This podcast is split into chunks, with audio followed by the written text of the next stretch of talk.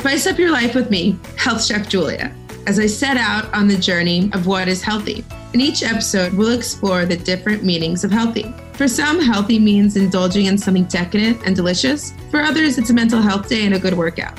There's more to health than just food. It's about living well, enjoying your life, and having fun. Haven't you heard? Redheads do it best. Come with me and we'll find out just what healthy is. Welcome to a new episode of What is Healthy podcast, where we share every hack to get a healthier and more sustainable lifestyle. I'm Chef Julia, and today we'll be talking with Laura Donadoni. Um, it's so nice having you on. Thank you so much for doing this. Um, I obviously follow you on Instagram and uh, love all things to do with wine and sustainability. And I'm just so curious to pick your brain. Um, and I would love it for you if you could introduce yourself to the audience.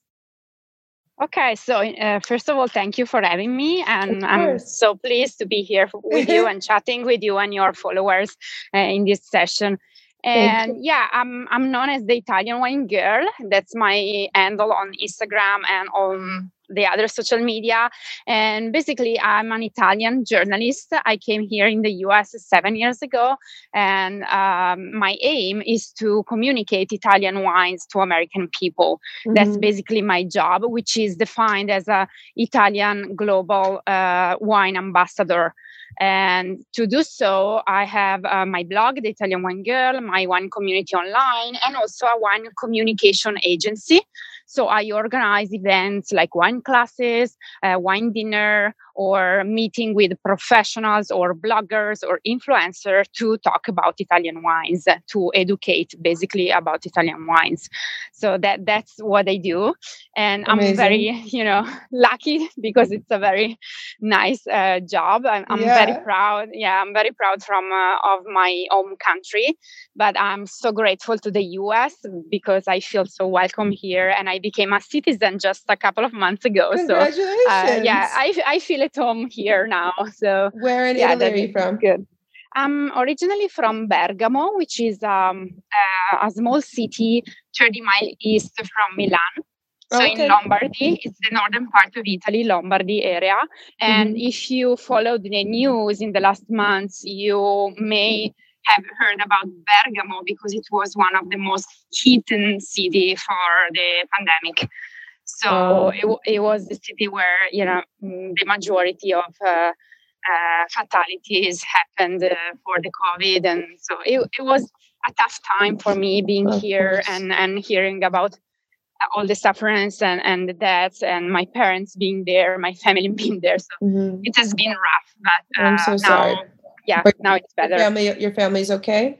Now, yes, now everybody's safe, and we had lost, but we are over over it now. So mm-hmm. uh, we are looking to the future with the you know yeah. trust and, and, and faith. So everything now is is uh, behind us. So that's that's good. That's our attitude. Um, so I go around and I interview different people and I ask them what healthy is to them because everybody has a different take and a different insight on health.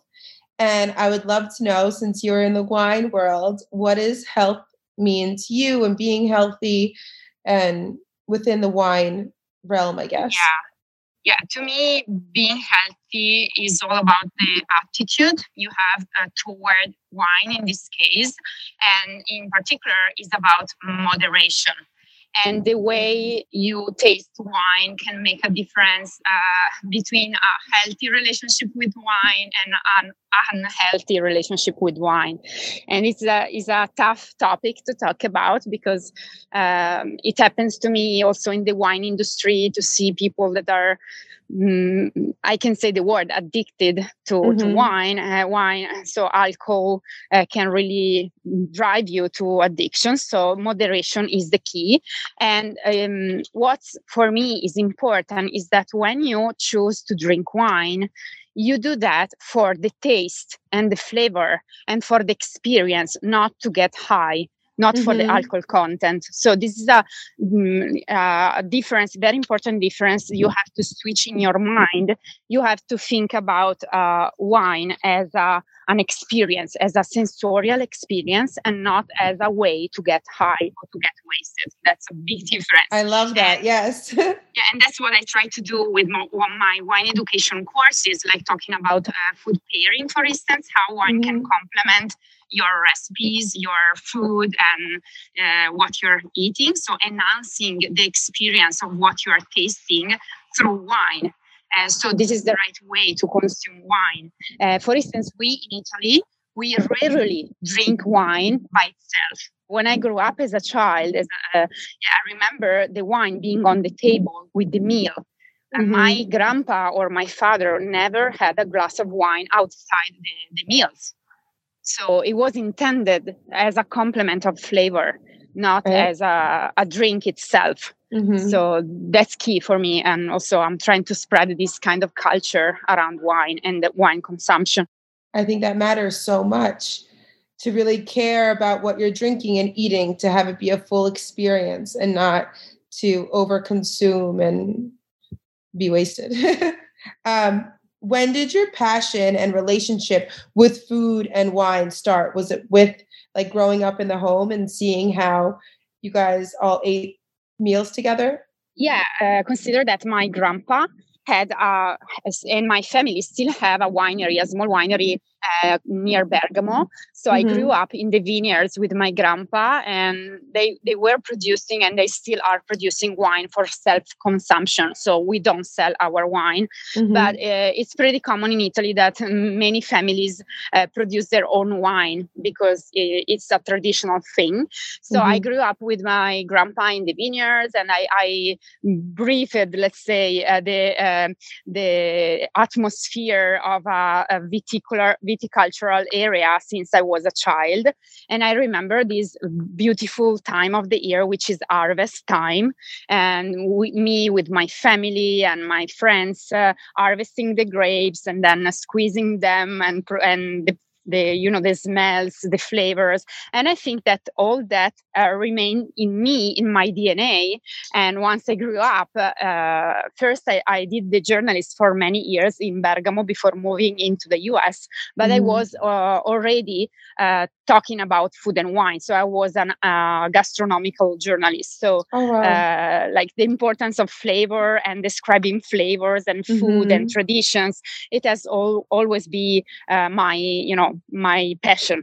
And so when once I came here in the US, I translated that into the Italian wine girl and I focused on Italian wines because of my origins. I love it. You know, one of my favorite Italian wines. I have yet to be able to find it.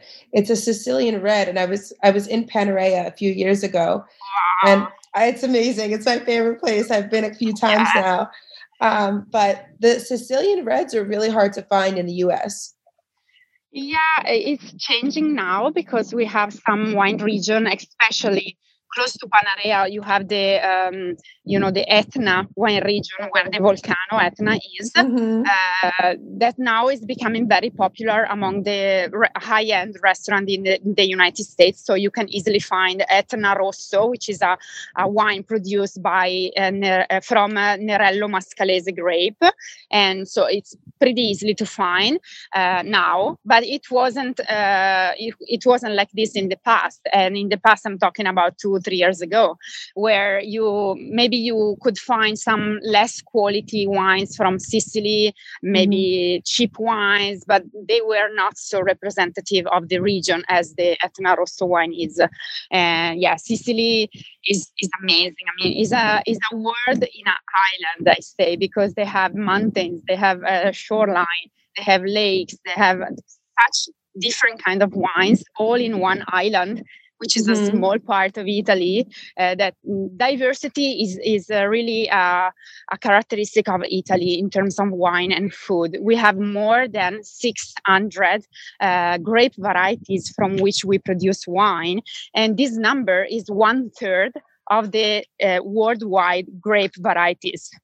Wow. So yeah, it's a tiny, it's a tiny uh, nation, Italy, because it's a lar- large as California compared to the U.S., but it has so much diversity and so you you can get bored if you yeah. want to drink if you want to drink an italian wine every day you still uh, you you have 365 days a year and you still can choose another new one for for the next day so yeah what are the what's the, the other three largest france and France, yes, and uh, Spain in oh, Europe oh, Spain. are the, the main uh, wine producer.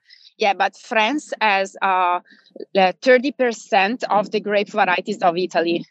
Wow. Uh, compare in number, compared in number. They are focused on inter- what we call international variety, like Cabernet Sauvignon, uh, Chardonnay. These are French varieties. We call them international because you almost can find them everywhere now. Mm-hmm. So also here in Napa, they produce Chardonnay, Cabernet, or Pinot Noir.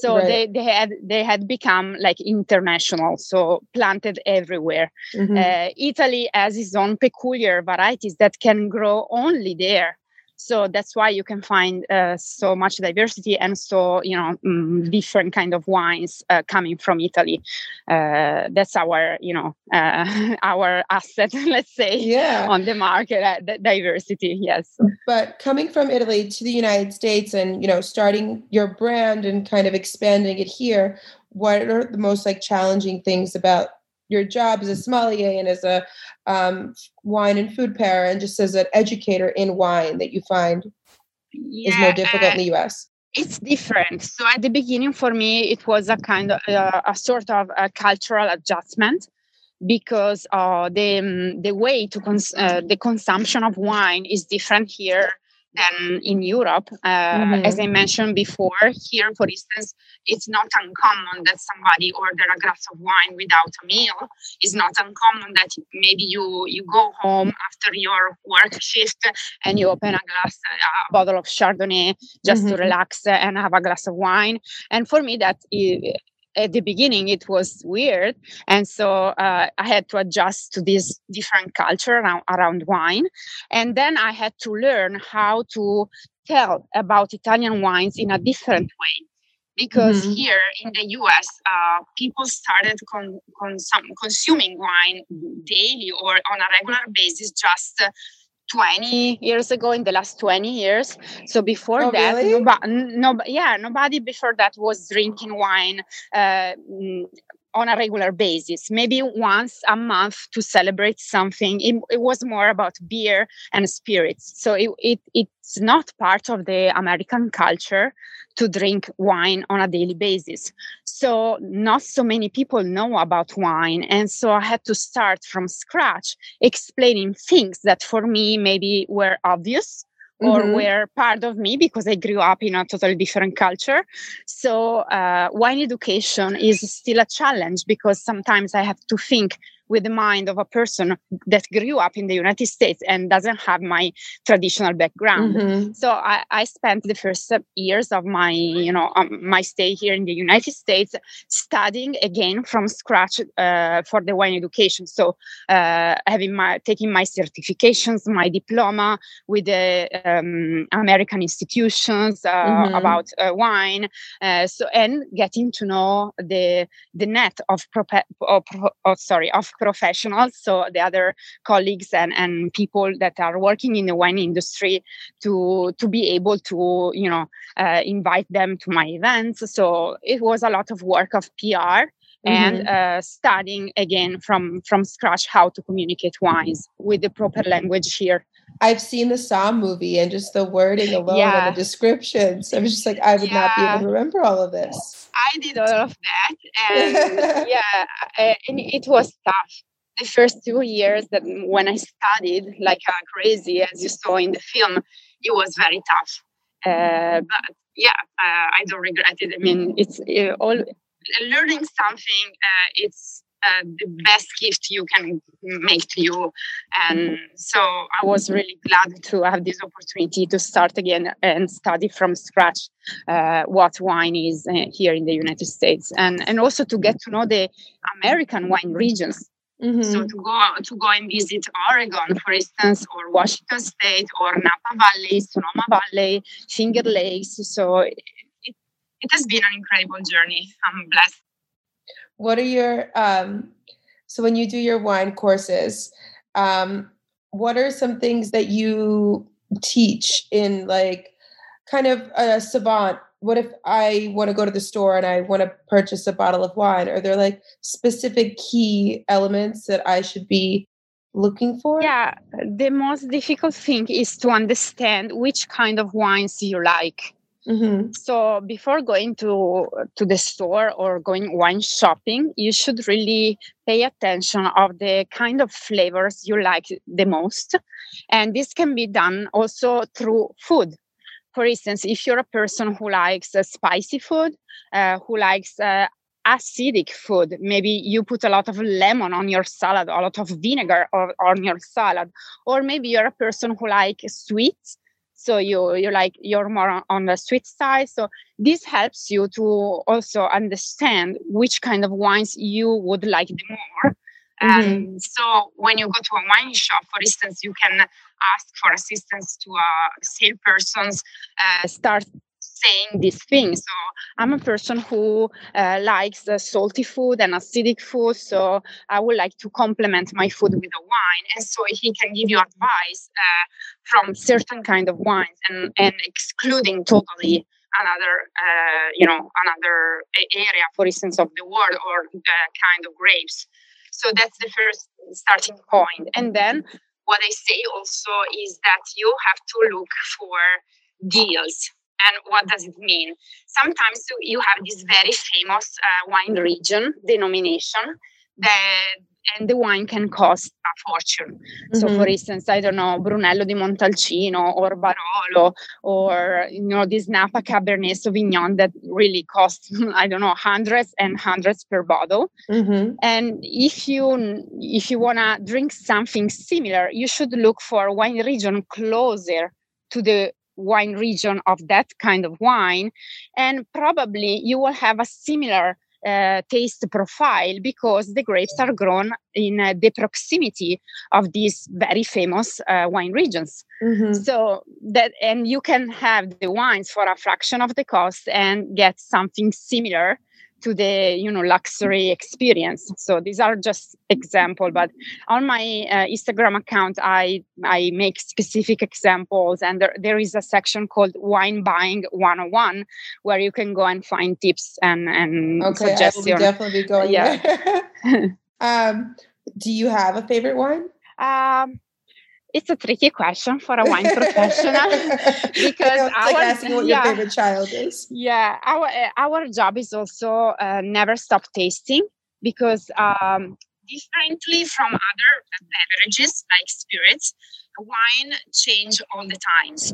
I mean, for instance, if uh, I taste a 2017 vintage of uh, a Cabernet Sauvignon that I like, next year the same brand and the same Cabernet Sauvignon will be totally different because vintage from vintage, you have different wines because it depends on the condition uh, the grape grew uh, with like uh, if, the, if it was a rainy year if it was a sunny year uh, the harvest was good not good something happened to the wine. So every vintage is different. So it's mm-hmm. it's not easy for a wine professional to say this is my absolute favorite but I have a range of, of grapes I prefer on, on others. So typically I prefer like very uh, light body wines uh, with a lot of acidity and minerality and, and spiciness. So I love like um, very neat, clean wine. I don't like uh, when they are like luscious and, and they have a lot of fruit or too sweet or mm-hmm. very heavy wines. So my taste is more, I like a lot of white wines and sparkling wines. Me too. Uh, yeah, because also with the food I consume, you know, I, I eat a lot of fish. I live in California, mm-hmm. so I eat uh, fresh vegetables, fish, and fresh dishes. So to complement that kind of uh, of food, uh, you go with sparkling wines, white wines, rosé wines, mm-hmm. and if you have a steak instead, you go with uh, very bold red wines. But it's not what I eat on a regular basis, so that's my favorites. What are your thoughts? How do you see, you know, the wine industry right now with all the forest fires and Napa? And do you think, I mean, yeah. obviously that will affect the taste of the wine and everything that's happening? Yes. Um, there is a lot of debate around smoke taint, which is the defect that uh, can happen in these vintages with these uh, fires we had in Napa and Sonoma. It happened before. Consider that uh, many wineries in the area decided not to produce this vintage because it will be probably 100% be tainted by the smoke from the fires. So it's a thing. Some some people like think that this is, gives character to the wine. So a little bit of smoke taint is kind of the the hallmark of this vintage. So it would be a rare vintage because uh, it, it's an exceptional condition. And some other sommelier thinks that mm, no, the, the wine is just bad because it, the smoke is too overwhelming and you can drink it. So it's a it's a choice of the winemaker whether to release on the market the wines from this vintage or not. Mm-hmm. Uh, the sure thing is that uh, this was unprecedented.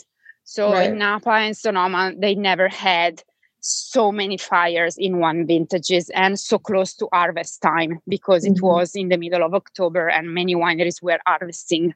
So it was really tough on them. And for, you know, there are insurances, but mm, they had big losses also in, uh, in volume and in, in production. So, and with the COVID pandemic on top, right. It, it really, it has been a black year for, for Napa and Sonoma. But anyway, let's see.